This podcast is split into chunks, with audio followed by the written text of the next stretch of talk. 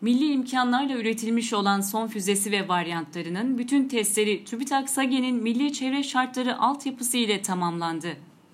TÜBİTAK SAGE resmi Twitter hesabından yapılan açıklamada, çevre şartları altyapısı, yerli ve milli mühimmat geliştirmenin yanında onu uluslararası standartlarda kalifiye etmenin önemini biliyor ve bunun için çalışıyoruz.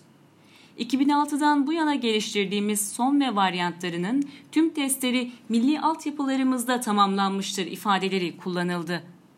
Son seyir füzesi, TÜBİTAK SAGE'nin tasarladığı hedefe yüksek isabet yeteneğini haiz sabit kanatlı hava platformlarından atılabilen yeni nesil bir seyir füzesi olarak ön plana çıkıyor.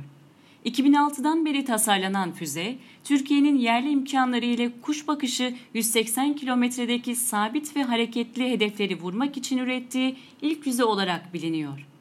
Füzenin üretim ve yurt dışı pazarlama iş sorumlulukları ise Roketsan'a yüklendi.